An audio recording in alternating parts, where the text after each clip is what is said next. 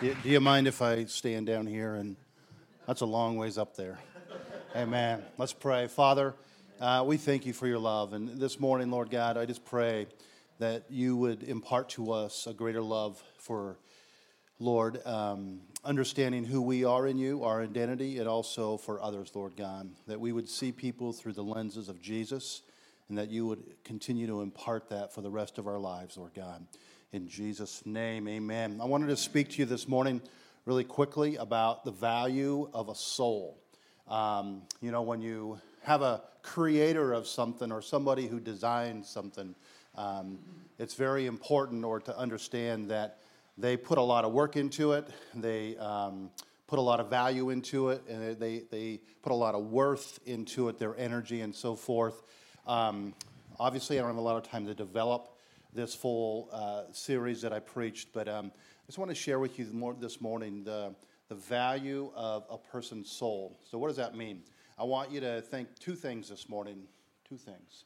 Yourself, how valuable are you to God?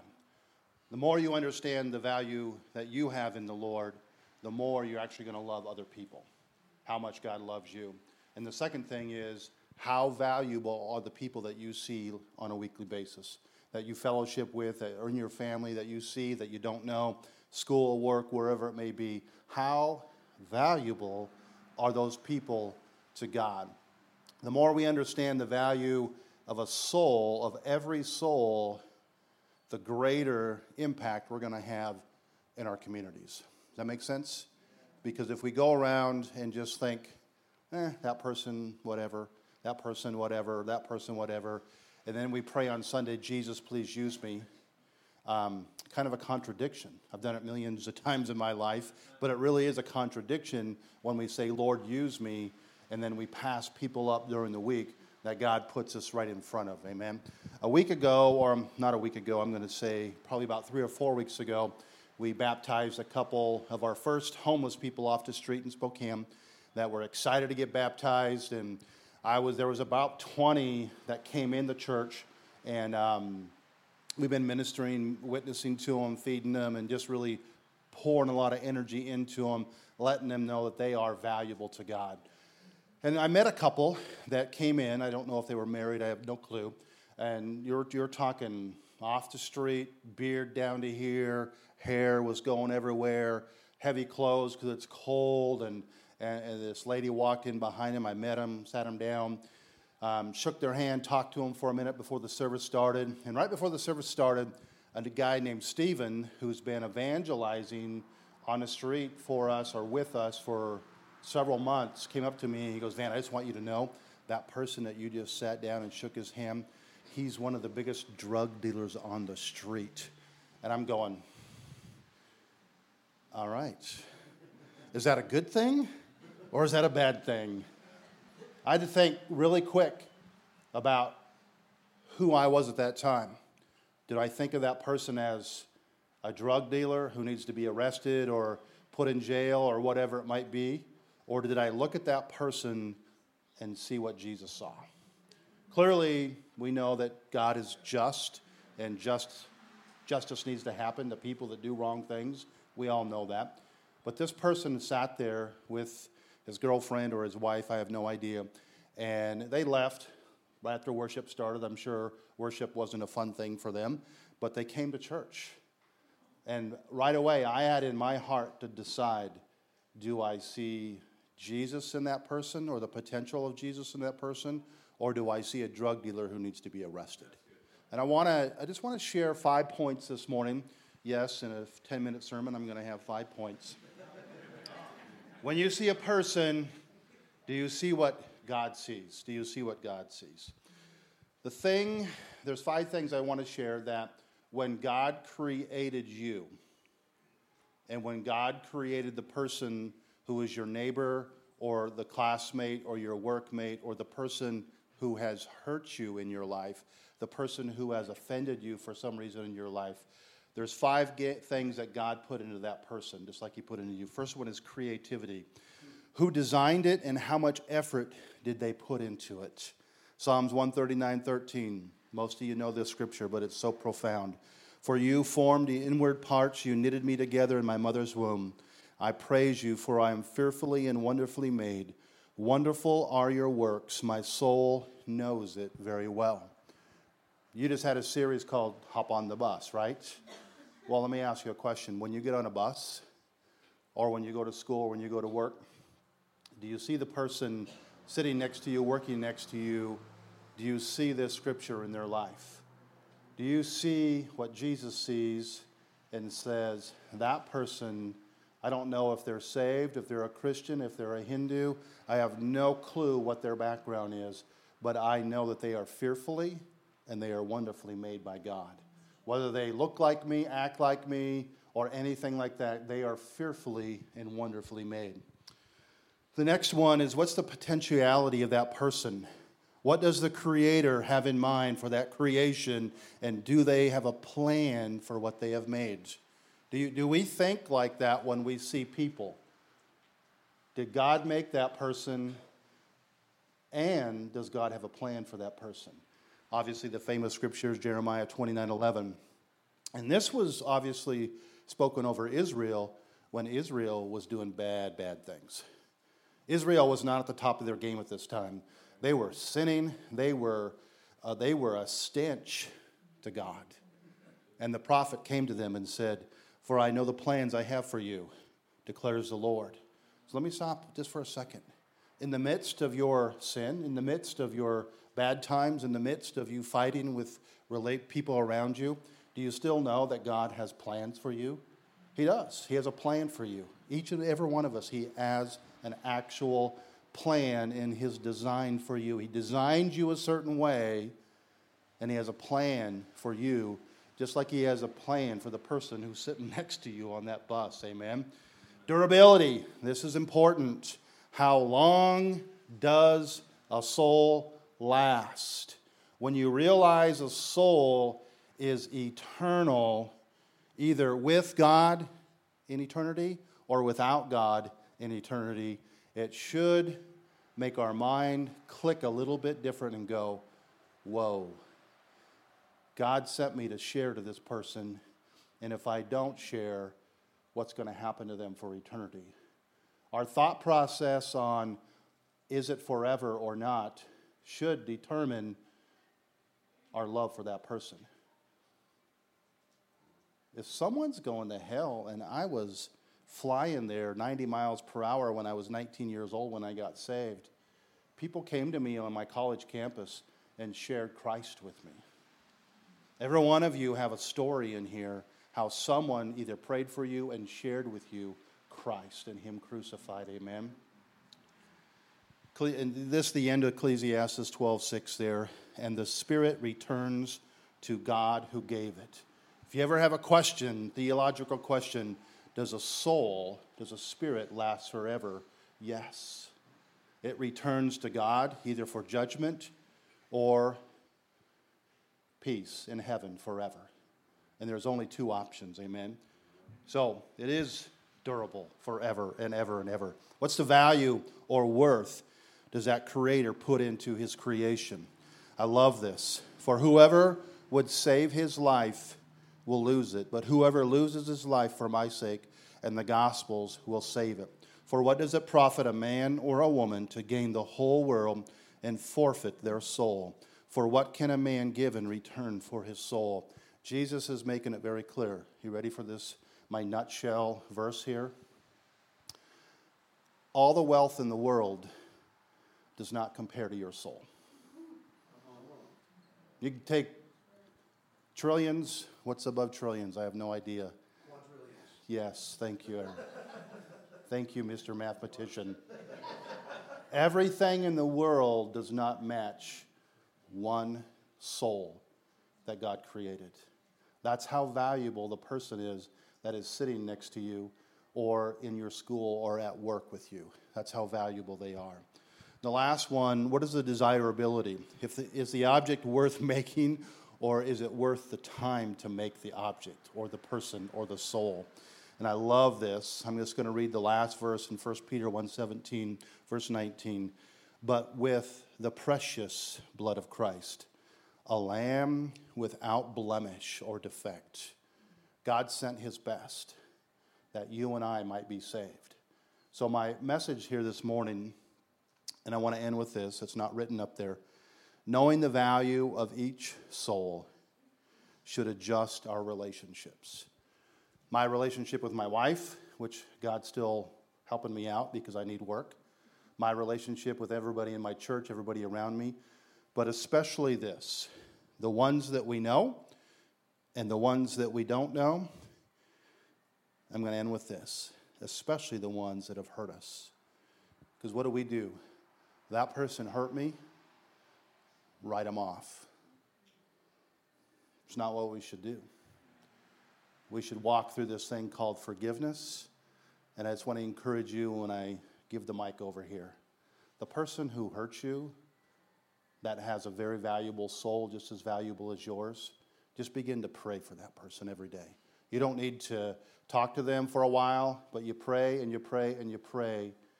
And right there doing that, you are showing how valuable they are to God. They might have hurt you, they might, you have, might have some deep wounds in your life, but you know what? Your soul and their soul are equally valuable. Amen. This is my lovely wife, Lori. Hi, I am uh, honored to, to share with you guys this morning. So I'm going to dive in because the t- clock is ticking. So I want to first just start with this scripture. It's in Psalms 27, and it said, Some trust in chariots and some in horses, but we trust in the name of the Lord our God.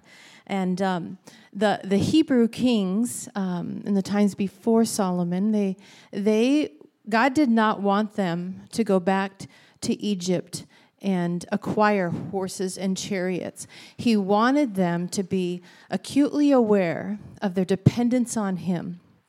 And so he didn't want the extra things. And it also, those, so those horses and chariots represent those, those extra things that would cause them to not have to just rely on the Lord, but it also represents them going back.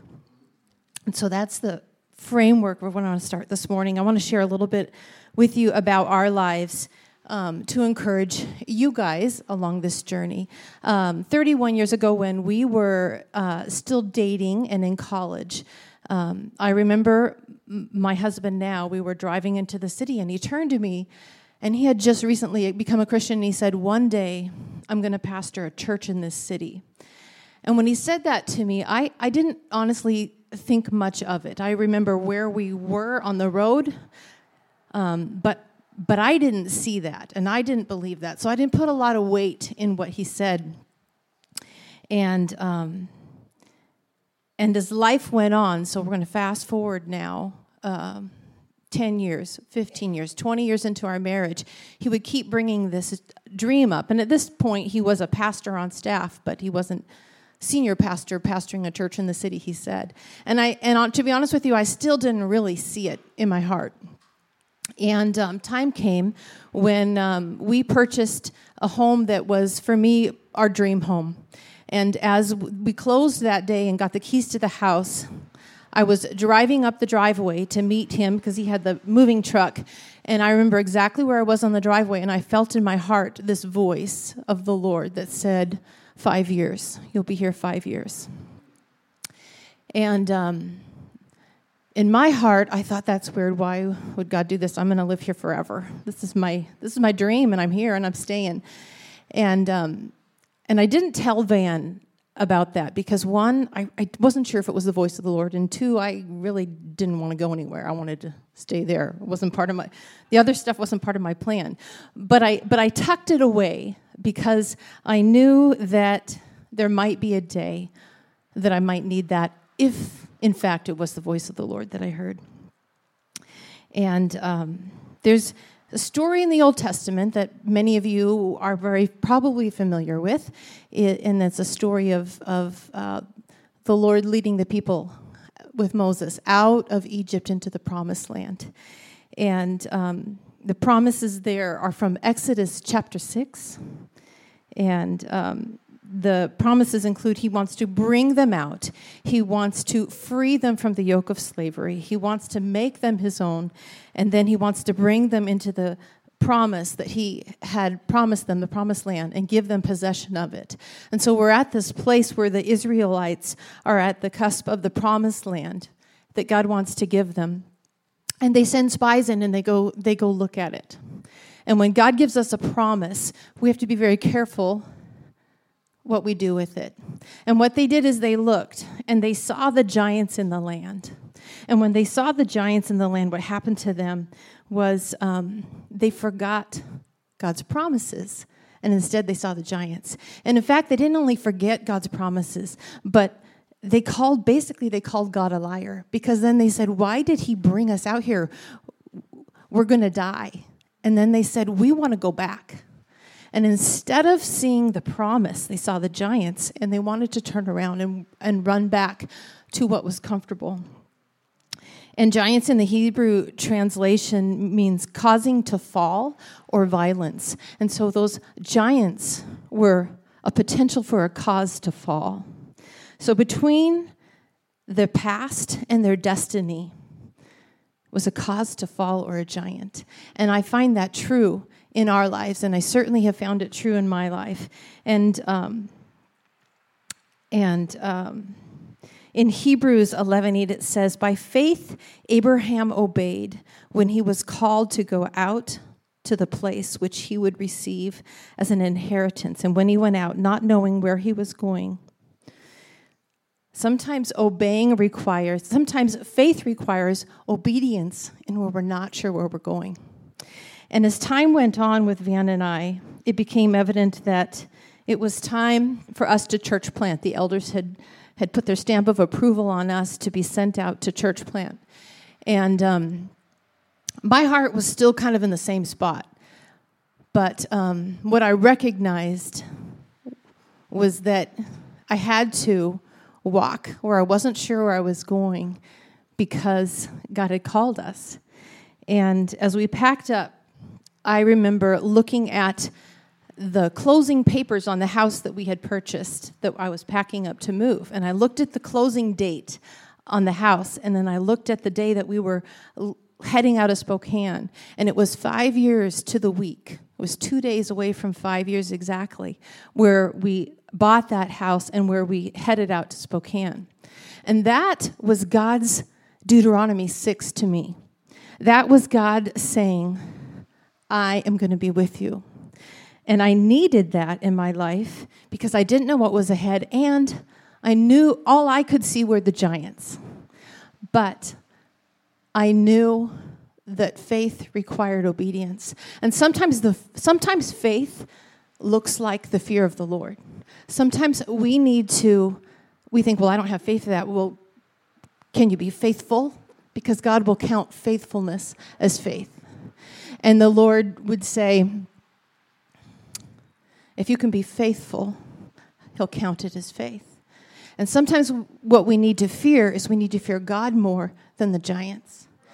We need to fear the Lord because if we fear the Lord, we'll obey Him. And then the, the giants don't have a grip on our life. Psalms 27 is that promise. And so, as my my heart and what I have felt for this church is that it, God has brought you guys. You have a history, and when we look back, God doesn't want us to look back to go back. God wants us to look back to remember His faithfulness. And so, when we remember His faithfulness, it is so that we will look at Him today and not the giants in front of us, so that He can bring us to the promise. And I have a sense that the Lord wants to do that in this season. You know, all our lives go through seasons, but there's a season in this church where the richness of the history of this church. The purpose of it is to remind you of God's faithfulness, but His promise is still in front of you. And so don't look for the chariots and don't look for the horses and don't look for the things that would cause you to go back. But look to the promise keeper, who is also the promise, and that's Jesus, and what he wants to do in and through you guys. Um, Psalms 27. Could you throw that up there? That I would have courage to face the giants. I have to get back to it here. Yeah. Um,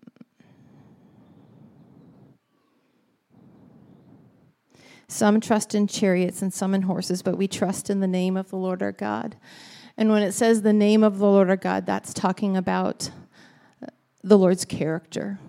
It's talking about not, not a semantics in the name of Jesus, it's talking about the character of the Lord, which comes from a place of intimacy.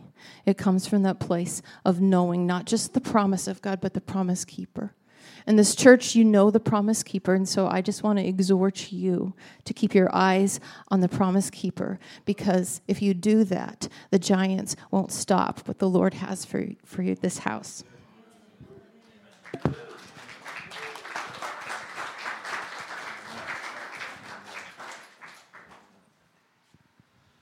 Well, aloha, everyone. And uh, what a great honor once again to be back here at Kauai Bible Church. Uh, Sue and I have been trying to count how many times we've been here. Maybe too many. Maybe I'm just like, not him again. But, uh, but uh, we always love this island. It's our favorite island. It's a favorite place to go. And uh, we just enjoy it. It's kind of a home away from home. And uh, I've actually, because I was very close to Merv and Dar, I've, I've watched this church go through a lot of waters and channels and, and situations, and I have great confidence of God f- fulfilling everything that uh, He has promised to this church. And you kind of heard that today. Van really reminded us of our mission, and uh, we need to have confidence that God is with us on our mission. Can I hear an amen on that? And uh, He is with us. That's kind of the word I have for you today, just as Lori talked about trusting in God and, and having and not having confidence in chariots and horses or fearing the thing that's against us or facing us, but really what God's called us to do and be faithful to that. Being confident that He is able to finish what He started. And then, of course, our mission, we need to be focused on that. God is with you when you're engaging people. Uh, God's working on a lot of people on this island. You don't even realize He's working on their heart. And uh, just, I was inviting someone to, just sharing with someone here that uh, that uh, I was a pastor and what we were doing here on the island. And uh, uh, this guy uh, said to me, uh, No, blankety blank. That's amazing. And uh, he started talking to me about his search for God between four letter expletives. And, you know, he would say, Well, that guy's just a rank sinner. No, he's, he's a heart that's being molded by God as God's got his hook in this guy and recognizing he can't live life by himself. I mean, I used to cuss all the time. My first, uh, my first sermon that I ever preached was the day that I, I really encountered God in Kittitas County Jail, and prisoners were on one side of the bar, and I was on the other side of the jail bars, and and I talked about the thief on the cross, and I called him a bad dealing with the buttocks dude, and uh, that was my that was my first sermon that I ever preached. So just don't don't don't be scared, intimidated by all the rough edges you see around them. Look at a person's heart and see what God's doing. That was a great word, and of course, that God is with us on our mission. I want to read to you out of Psalm 46. Just wanted to bring a word of confidence in you that God is, um, God is building the church, God is in the church.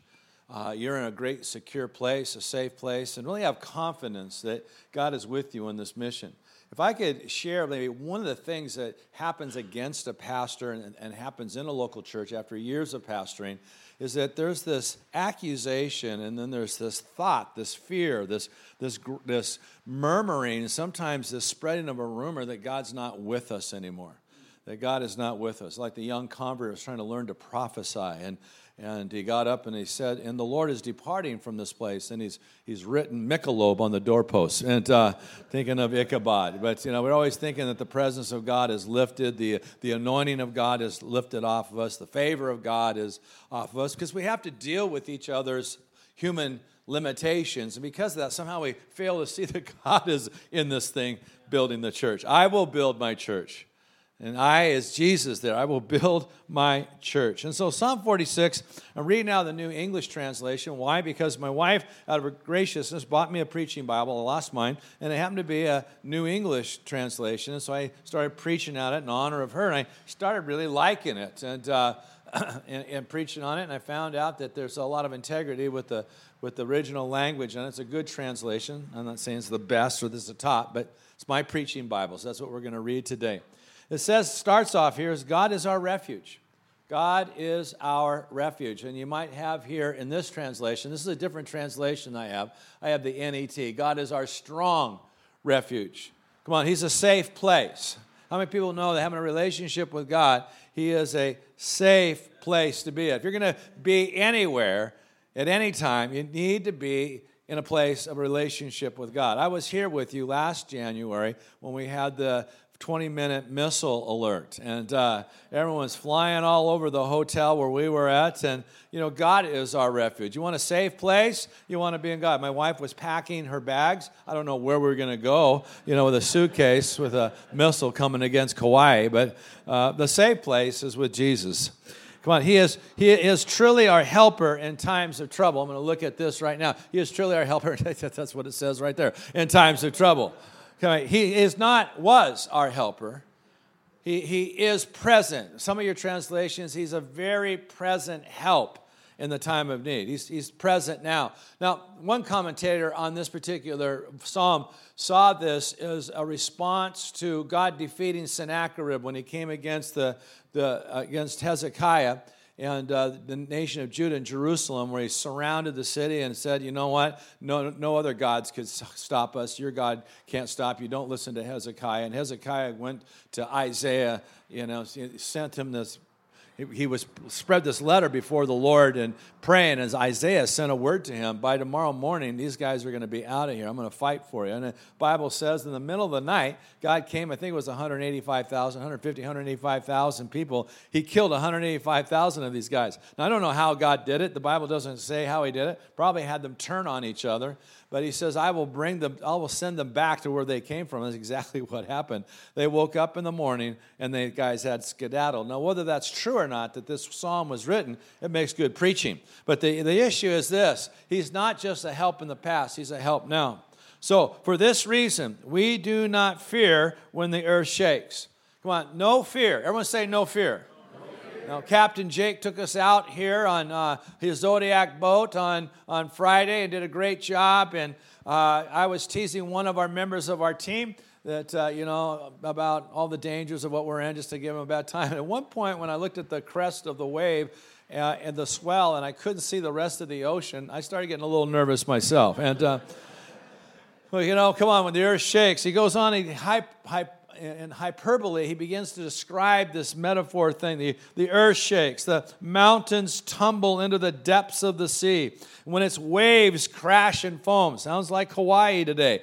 Come on, we've got some swells going on. And the mountains shake before the surging sea. Come on, there's some swelling going on. There's some earthquakes going on. There's some shaking going on. Now, we got a lot going on in our world. You got a lot going on on your island. I know you half the people are on this island are here on a vacation, but the rest of the half have to live with the reality of all the stuff you face as a culture, just like we live with the reality of all the stuff we face as a culture in the Northwest.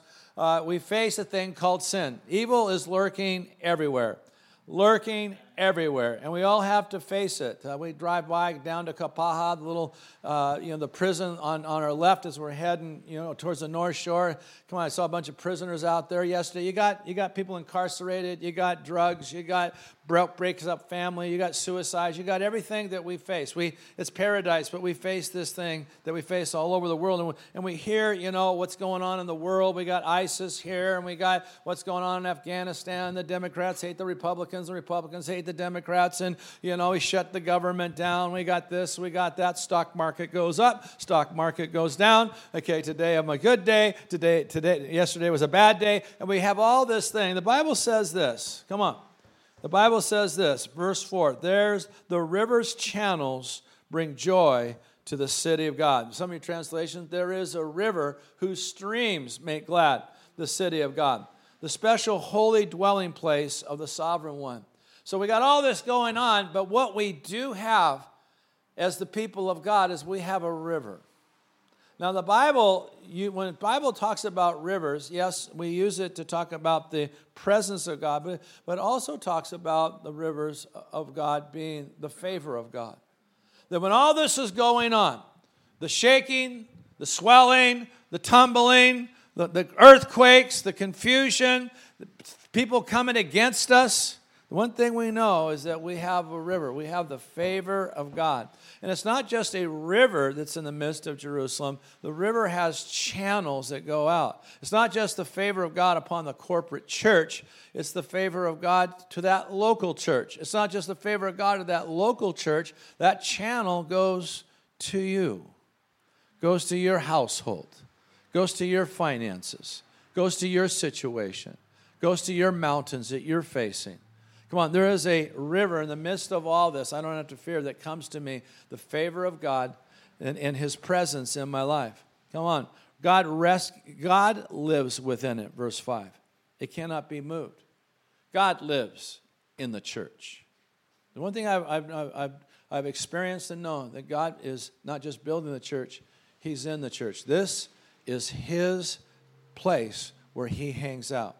I've never seen a ministry that mocks the church, attacks the church, that survives. Because this is where God's hanging out. Well, you don't know about, you know, this problem, that problem. Yes. I'm not trying to be vulgar, but it was, it was Augustine who said this The church is a whore, but she's our mother. Calvin reiterated it in the Reformation. In other words, yes, we have problems in the church. Yes, we have this. Yes, we have this minister did this, and these people did this, and this split off here, and that guy took the money out of the offering. Yeah, you got all this stuff. They, they bite and devour each other. But God somehow is in the middle of it, and He's still building it, and He's moving forward. You look at Matthew 13, there's nothing of perfection in the Matthew 13 parables about the kingdom of heaven. Before Jesus comes, there's going to be mixture. There's going to be issues. There's going to be the devil. There's going to be carnality. But he is in the midst of the church. See, sanctification or holiness is not just we're separated from sin, it means we're privileged. When they say you're a saint, it means you're a privileged one. You got something with God that other people don't have. Paul said it this way in Ephesians We were strangers to the covenant promises, but not now. Now that you've been brought near, you're not a stranger to the promises of God. Come on, you, go, you have something that other people have. You have a thing called favor. You got to think how God being with us, God in the middle of us. We was walking. I, I am a kid's kid, king's kid, and uh, I, I, am in the back of the line. God says, "Come over here from the back of the line to the, the front of the line." And all of you got stories of little favors that God's done because you are favored. Say, "I'm a favored one." And you say, well, that's kind of arrogant. No, because we're inviting everybody else into this favored party. Come on, we're, ex- we're not exclusive, we're inclusive of everybody coming in. And it goes on to say, Come on, it goes, God, God lives within it, it cannot be broken. God rescues it at the break of dawn. It's interesting, if this is true, that this was written in response to the great victory over Sennacherib. When they got up in the early morning, the Assyrians were gone. Come on, morning goes for a night season, but what comes in the morning? Come on, yeah, maybe you're going through a hard time, but come on, joy is coming. Deliverance is coming. Victory is coming. I remember Shannon, right before they came over here, she was at a MFI regional and she had, was it a back? It was a shoulder. She was in excruciating pain for weeks. I mean, it was debilitating. And right before she's going to go to the doctor, right at the break of dawn, she got prayed for in a little small meeting, not any bigger than this, and bam, she was healed. Right at the break of dawn. Come on, God always, God's rescue is coming. His answer is coming. His deliverance is coming. He's never too late. Amen? He's always on time. And then it goes on nations are in uproar, kingdoms are overthrown. I don't care what's going on. I don't care what they're flexing, what they're saying. God overthrows kingdoms. Come on, His kingdom's the one that's going to last. God gives a shout, the earth dissolves. The Lord who commands armies is on our side. Come on, was it uh, Chris Tomlin, the God of angel armies, is always on our side? Danae can tell you that's one of my favorite songs. I always told my worship team, I want that song sung. I got people that hate that song. I don't care if you hate that song, I love that song because he's on our side. Come on, he is with us. Come on, the Lord of commands armies on our side. The God of Jacob is our protector. This isn't poetic. I want to say the God. I just want to say God. I want to say God of Jacob sounds good. That's not what he wrote. The God of Jacob is the God of covenant. The God of Jacob is the God of Abraham and Isaac and Jacob, the God who makes covenant promises that he binds himself by his own oath to fulfill his promise in your life. Come on, I got the world shaking around me, the ocean swelling, but God has given me a river. Its channel comes to me. He's in my life. And come on, if God be for me, who can be what? Against me. Come on, I'm going to win this thing. I'm going to win this thing. Come, witness the exploits of the Lord. I want to witness the exploits of the Lord. Witness what God will do. God's going to bring devastation. God's going to do some great things. He, come, he goes on. He brings an end to wars throughout the earth. He shatters the bow, breaks the spear, and he burns the shields with fire. You heard Lori?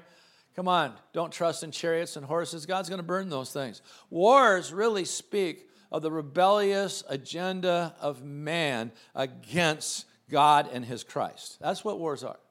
If you study history and the agenda of these things, it's all antichrist. Yes, there is the just war to defend against evil. But when you look at what causes these things in the first place, it's that which is against God in the long run and his purpose and against man and against the innocent and injustice. Come on, God brings his kingdom.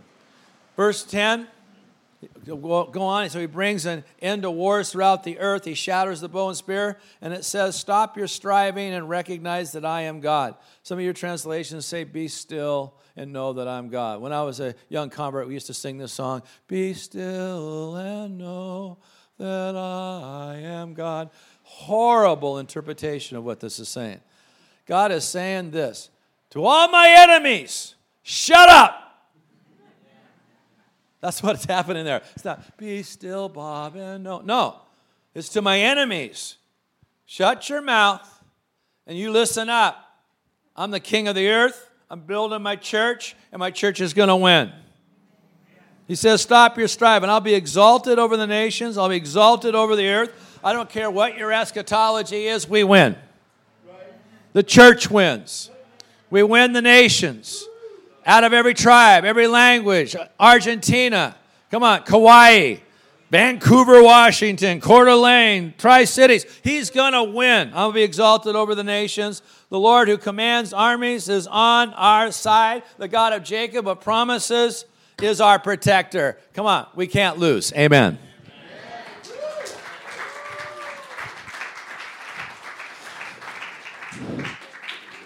Thanks, buddy. I'm actually the opener for my wife, so I'll just kind of prime the pump here a little bit. But I um I grew up in a um, in a small town in Alaska, a small tourist town.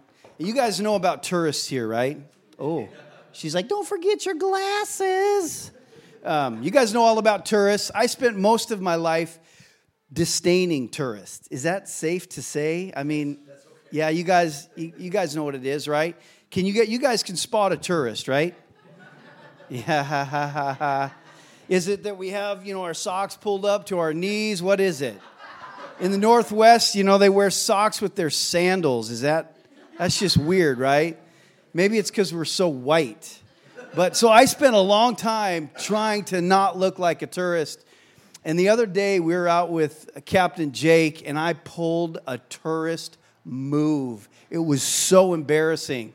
So I'm standing up and, and we're in the boat, and uh, I needed some sunscreen because I looked like the belly of a halibut. But, and I, so I stand up and I'm like, I'm just dousing myself with the spray on, and Jake's back there going, You're supposed to spray it in your hand. Like, oh man, I'm that guy. I'm a tourist. I was trying to hide it and look local, but it didn't work. So we're super excited to be here. And uh, if you got a Bible, open it up to Acts chapter 18. Um, once the, the nerves settled and the diarrhea quit, you know, I heard God say, This is what I want you to talk about. So, you know, sometimes it's hard to hear God in the bathroom, but other times, you know, that's just where you got to meet Him. But so I, I want to look at something. I think that this is you know, this is a word for, uh, for this church. I know it works for me, so um, I'm going to preach to myself, if that's okay. Um, this, uh, do they have problems in paradise? Yeah? Do you have problems? I mean, it's, I mean, this is awesome. Well, it, it is awesome. It will be awesome later. I mean, it's seven degrees where I come from, and it's snowing right now, and so it's a little crazy. So we're super excited to be here, but I realize I've been in enough places on the planet to realize that there's problems everywhere you go, right? And so we as Christians, as just people, you know, Christians, yes, but just as human beings, we really got to learn how to face adversity, don't we? And how to deal with just life as it comes at us. So in Acts chapter 18, I just want to read a couple of verses. I'm going to try to do it without my glasses because I am not 52 and my eyes are not going bad. That's my confession. So I'm going to start in verse, I can't see what number it is, but I think it's verse 4. Um, but it says this Each Sabbath found Paul at the synagogue, trying to convince the Jews and the Greeks alike.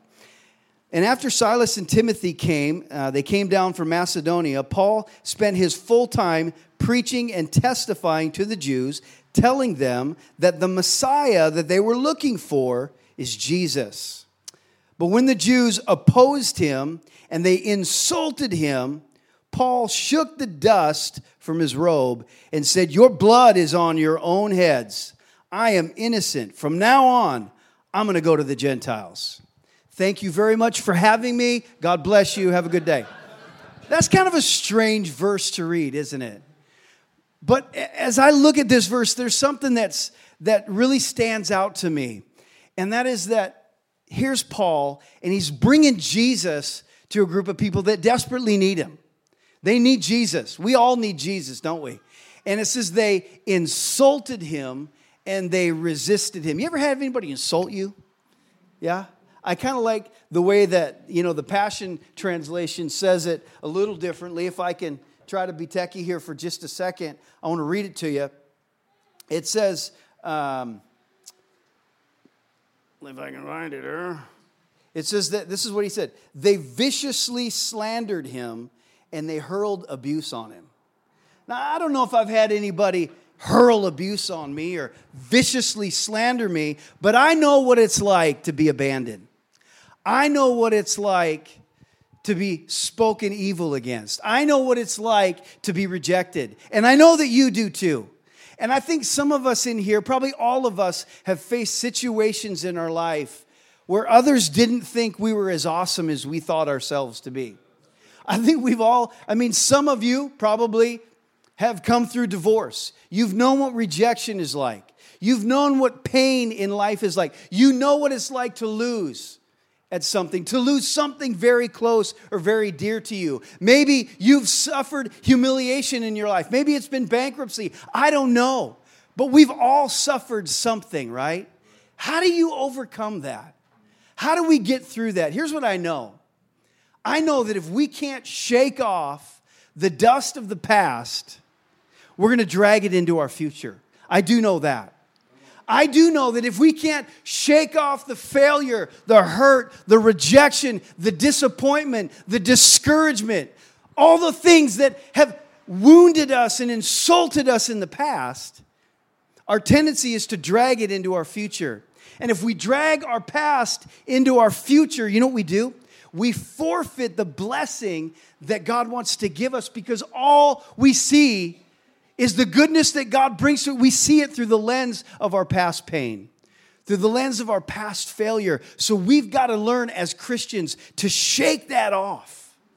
There's a story I heard about an old farmer, and he had this donkey. And uh, this donkey got out of his pasture one day, and uh, he was, he was walking across the, the barnyard, and there was an old well that was covered. It was an old dry well. It was covered with some boards, and this donkey tripped up on there and fell right down to the bottom of this dry well. And so the farm hands come into the farmer and said, We've tried to get him out, but we, we can't dig him out. We can't pull him out. He's stuck in there. The farmer goes, Well, I guess you just better bury him. So they started throwing in dirt shovel load after shovel load. They were throwing in dirt, just burying the old donkey, filling in the old well. And one of the guys looks down in the well and he sees this donkey. He's about halfway up, standing on the dirt. And they're like, What? How did that happen? So they looked in as each shovel load went in and landed on top of him. He shook it off and he stepped up. He shook it off and he stepped up. You know, that's what we need to learn to do.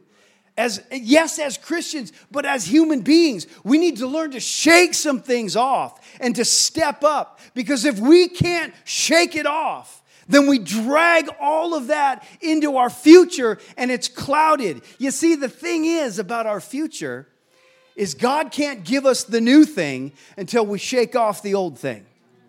He can't. Because we're dragging the old thing and we're expecting it to look like the new thing, but the new thing ends up looking just like the old thing. And so there ain't no new thing. Come on, church. We got to learn to shake it off and to step up.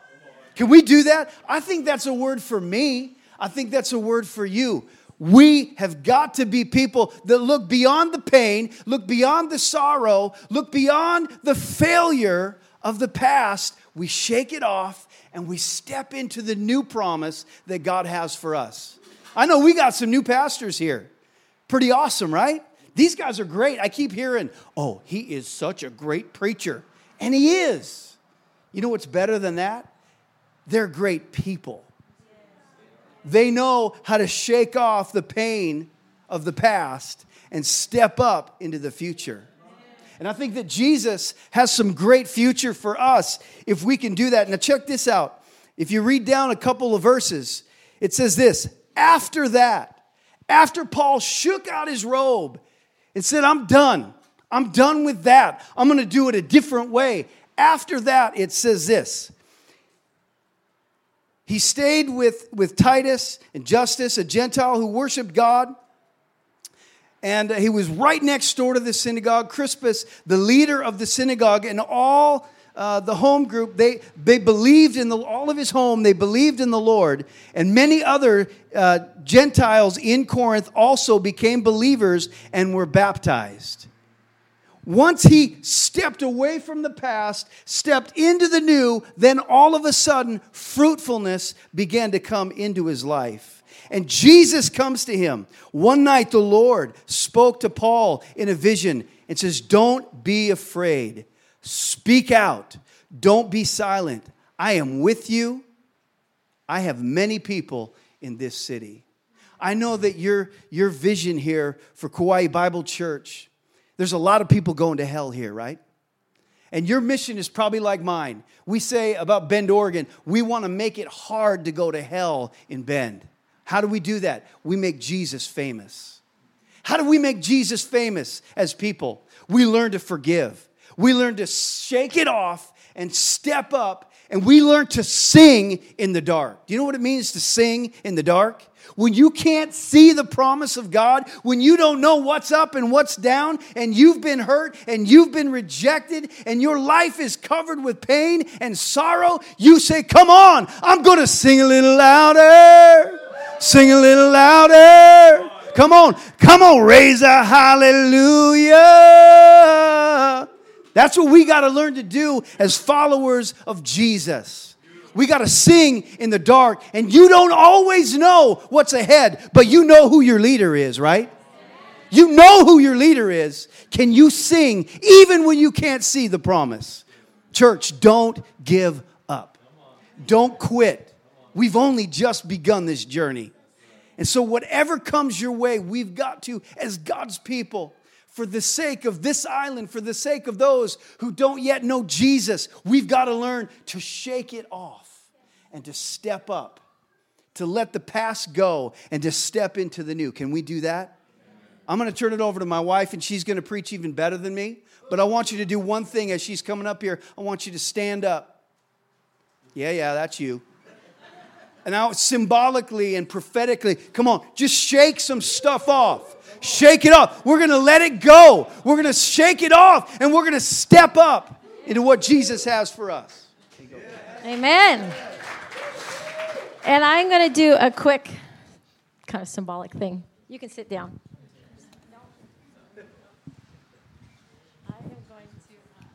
Are you watching?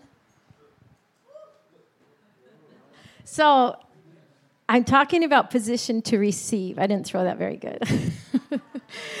and um, when we're positioned to receive, our disposition has to be a certain way. And I, uh, I'm just appreciate all the words that have come so far because I just see a, a, really beautiful theme, don't you guys? Like as you're listening. Um, so, I am a mother of six kids, and thank you, thank you. I actually have a necklace here my sister in law gave me with each birth certificate on, uh, or each birthstone on it. But when did it, was anybody there? Has anybody been to a birth when, when a baby's coming into the world? Has anybody caught a baby? A couple of you. So it's kind of a messy thing it's kind of unpredictable. You don't quite know what's coming at you or when it's going to happen. There's not a certain time frame that you can say in five seconds, countdown, right? Five, four, three, two, one. Be ready. No, it's just like you have to be positioned to receive, and you don't know exactly when it's coming, how it's coming, what it's going to look like, what is up, right? And so that's what I want to talk to you about for a minute um, today is just being positioned to receive, um, like we have to be when we're receiving a new child. Um, God wants us positioned to receive, and I felt that He dropped that in my spirit for this church. That this is a season for you to be positioned to receive something new and something fresh and something in a new way than ever before. And in order to be positioned to receive, our disposition matters. What is our disposition? Our disposition, you know, I, I looked up one definition was the predominant or prevailing tendency of one's spirit, natural mental health and emotional outlook or mood, characteristic attitude, customary moods, temperament. So our disposition is kind of like our internal workings, how we process. Um, but what did I say? My disposition affects my position. So, like in a natural birth, if a baby's coming, and I'm like, eh, I really don't care. Am I going to be down here ready? No. But if I'm like, I have been waiting for this, I've been praying for this my whole life, this is something I've been anticipating, it changes my position right? What's happening internally changes my external response. And I just, um, I think that is what God's looking for in us this a, a change in position, but it comes from a change in disposition. But it's interesting because disposition, that word dis, it's actually the opposite of or negative like if you say disbelieve or or you know all these dis words so it's interesting disposition can be separated like a negative position, which is often, you know, a, a negative position, position, a disposition, can keep us from the position we need to be in to receive what God wants for us. So I just I wanted to go to um, that passage in Psalms and. Um, and just speak from Psalms, the end of Psalms 23 and, and Psalms 24. Um, says, You prepare a feast for me in the presence of my enemies. You welcome me as a guest, anointing my head with oil. My cup overflows with blessings. Surely your goodness and unfailing love will pursue me all the days of my life, and I will live in the house of the Lord forever. So, the disposition of this person in Psalms 23 is in the presence of my enemies. He's making me a feast. Isn't that amazing? He's making me a feast when everybody is coming at me, when everyone's attacking me. There's no stress in my life. I'm at rest. Because why?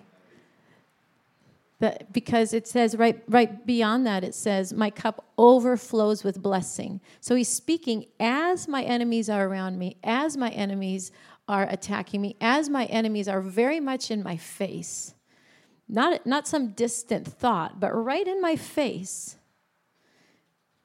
My cup overflows with blessing. My head is anointed with oil. I'm welcomed as a guest in the presence of the king. What a phenomenal disposition. Why? Because surely His goodness and His mercy chases me down, one translation says. It chases me down. This guy's disposition is that God's mercy and goodness chases him down in the middle, right in the face of his enemies. It's beautiful, don't you think? Then you go into Psalms 24, and this hit me, I don't know, sometime this last year. This just like was slapping my face. It says, The earth is the Lord's and everything in it. So we're coming from in the presence of my enemy, blessings in the face of the enemy, surely goodness and mercy pursuing me, bounty, living in the presence of God, living in the house of the Lord. It goes right into the earth is the Lord's and everything in it. The world and all its people belong to him. For he laid the earth's foundation on the seas and built it on the ocean depths. So, to be positioned to receive, there's a couple of things. We need a revelation of who God is. We need a revelation of who we are in light of who He is. Right? So, this is the first part of Psalms 24. This first part the earth is the Lord's and everything in it. He's the maker. He's the creator. He's all in all. He's everything. He's, um, you know, there is no lack. It says everything in it. No lack, a God of plenty. The world and all its people belong to Him. All authority, everything under heaven is His. He's, he's nothing. Nothing is bigger than him. Nothing is more than him. Nothing, nothing surprises him. For he laid the foundation on the seas. He was before all. He's the beginning and the end and everything in between and built it on the ocean depths. He's the foundation of it all. So that first part is me understanding who God is. When God gives us a fresh revelation of who He is, it changes everything. Like Hagar, you know, when she thought she was dying and her son there, she gets a revelation of El Roi, the God who sees. In these, in these times and seasons, in the presence of our enemy, God wants to give us a fresh revelation of who He is in every season of our life. And from there, it goes into who may climb the mountain of the Lord, who may stand in His holy place. Only those whose hands and hearts are pure, who do not worship idols and never tell lies. They will receive the Lord's blessing and have right standing with God, their Savior. They alone may enter God's presence and worship the God of Israel. This is about understanding who we are. So, first, we understand who God is, and in light of that, we understand who we are.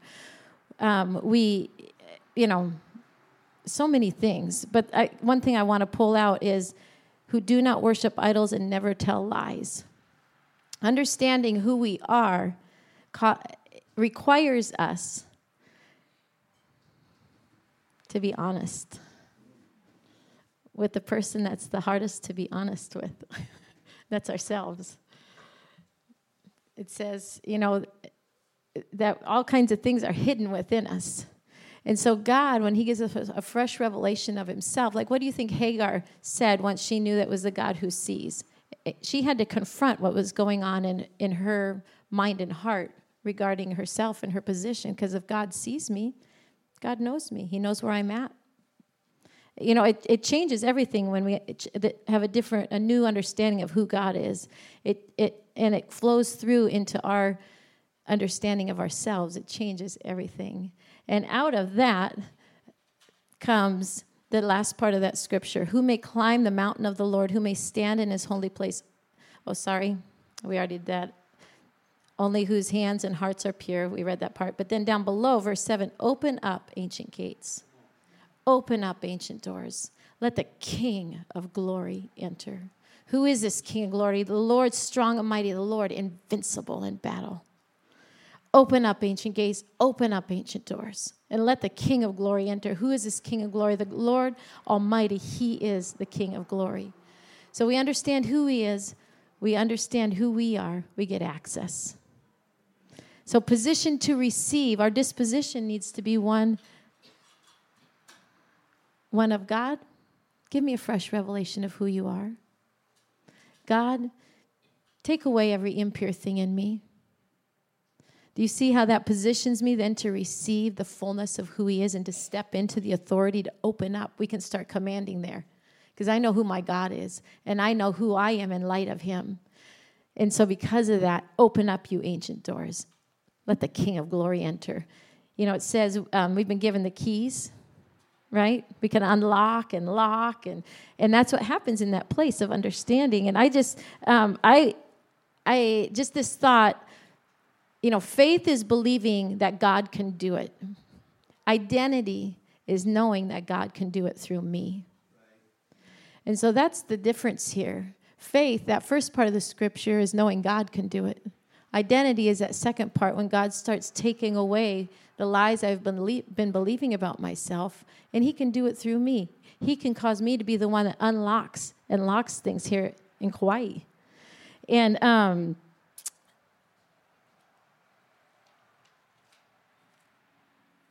so many things in my head, but I guess I would just finish with this. I started by throwing that my sweater, right? And how, you know, positioned to receive. If we are positioned to receive, our disposition, God has changed our disposition to be positioned, right? And um, and so there is this, I don't know where I even heard it, but we can either be, you know, like an umbrella, right? So we're like, and like everything that God's trying to give us just sheds because we won't even receive it. Or we can be like a funnel. Do you see the difference? The difference in my disposition and my position? And so I just want to leave you with that, you know, that God wants to do a work in all of us all the time, changing our disposition, so that He can change our position, so that we can be positioned to receive all kinds of things favor, blessing, understanding, revelation, authority, access. I mean, the list goes on and on. That's the end of Psalms 23 the blessings, the mercy, and the goodness chasing us down, the, the, the feast in front of our enemies, like no fear. I mean, that's, a, that's position to receive no fear. Who could use no fear? I could you know so many things but i i um in this too we uh in in our lives being a funnel instead of an umbrella we can uh I want to challenge us just to rejoice with what God is bringing, and as a church to be to be open to the messy that's coming, like that birth of something new. Because it, when you're I, I just feel that for your church. Like positioned to receive something that doesn't look like yesterday, something that looks different, something that looks messy, something that isn't the same, something that's new and different, but it's God and it's God's timing and God's seizing and God's revelation and God changing an identity here so that you have the authority with what you are called to do in this time in this season. Just what you prophesied, just what Danae read in the scripture, just what's been the theme. You guys God is up to some cool stuff and he he's changing your framework to receive something new so that he can do something new in and through you and give you access to places you haven't had access before here.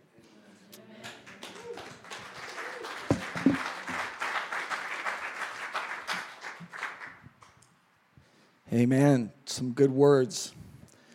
Just want to give you some hope this morning. I just set a timer for 12 minutes. So that's going to go off. So we're going to get out of here on time. But this has just been a great. I want to encourage everybody that's able to to come out tonight. I just believe that the team is just loaded with some words of the Lord for the people and for this church. And I just believe there's a great expe- uh, expectation of what God is going to do tonight. So I'm pumped about coming back to church tonight. And so I think it'd be great to see everybody and bring a friend. And God's going to do a work in people's hearts. Uh, we're talking about Kauai Bible Church, and I want to read a verse about the Bible. And we can go to 2 Timothy 3 16 to 17. And I just want to read this. It says, All scripture is given by inspiration. Another version would say God breathed, given by inspiration.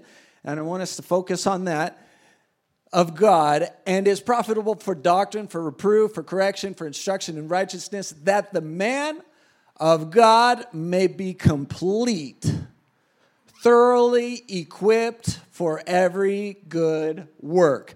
Can somebody say inspired this morning? Inspired. I believe that the Word of God is something that is just so incredible. This is Kauai Bible Church. And when I open the Bible, all of a sudden I start to encounter God. I get to see God for who He is. In the Bible, it's not just a set of rules or instructions or things that I need to like not do. It's about me being able to see the greatness and the glorious uh, attributes of this God, the God of the universe, the God who loves us and what He wants to do in and through us. So when we read the Bible, we should just be inspired. We should be blown away. It's an exciting thing. It's an opportunity that we have. Inspiration, I can give a definition, a couple. One definition says it's the process of being stimulated to do or feel something, especially to do something creative. In the Bible, in the Strong's concordance, it says to be urged by the Spirit to be urged by the Spirit. I don't know when the last time you felt like you were urged by the Spirit, but when we read the Bible, we should be moved. And I believe that Kauai Bible Church is going to be a church that is going to be urged by the Spirit of God. It's going to be a church that is inspired. This is going to be a church that is going to be moved. This is going to be a church that is going to be moving and not just in your own strength or in your own great ideas, but the Holy Spirit is going to breathe inspiration into our hearts and you're going to be called to go and do things that you have not done before there are, come on, there are some basics that God has, you know, urged us in the Bible, like go and make disciples. If you have not made a disciple, the Holy Spirit would urge you to go and make some disciples because that is exciting. After getting saved, there is nothing more exciting than seeing somebody or helping somebody along that path to become to get to know Jesus Christ. It is the greatest thing in the world. I, wow, I just, I was part of that. And now he's saved. Just to be able to see a friend get baptized or to baptize somebody, it is just one of the most unbelievable blessings that we can experience in this lifetime. God has called us to go make disciples. God has called us to love. God has called us to love even our enemies. God has called us to just, you know, to urge us to love. I believe there's just going to be a new urging. There's going to be a new moving to love, to love each other, to love one another, to love our enemies, to love Kauai that in a new way. We got people that come to uh, our church in Corrientes and they're just like, this is different. We've had, there's nothing, you know, we got nothing wrong with Catholics. I mean, our city is like, whoo, super hyper Catholic. But they come to church and then all of a sudden they're saying, we have never met God before. And they say they we we experience God because, because, because we felt loved here. God is love. And so when we are urged by the Spirit, the love of God starts to grow in our lives and we begin to move in a new dimension. I had a guy who said, Yeah, I, am trying to love people, but you know, the, that, the pastor really loves people. And I said, I'm sorry, but I don't think the Bible designated that word, you know, the pastors are supposed to love people. I said, whatever process you're going through, God is working in you and moving in you and teaching you how to love people like you have never been able to love people before, to forgive people like you've never been able to, be, to forgive people before. God is just urging something in our hearts, He is inspiring something new in you. Uh, inspired Word of God. We have in Corrientes and all over Argentina, we have these scooters. And it's insane. It's not as bad as maybe like Thailand or something, but we got these little motorcycles, and you're like constantly watching out for them because they're just blazing by you on the sides. And if we hit one, we're actually responsible, even if they're just like being crazy. But has anybody ever owned a motorcycle or a little scooter? How do you get that thing moving? Well, you got to start it, and then what do you got to do? you gotta open the throttle. Does that make sense? Got that's what you say it in English, right? You say open throttle. Sometimes I get a little mixed up. But you got to open the throttle.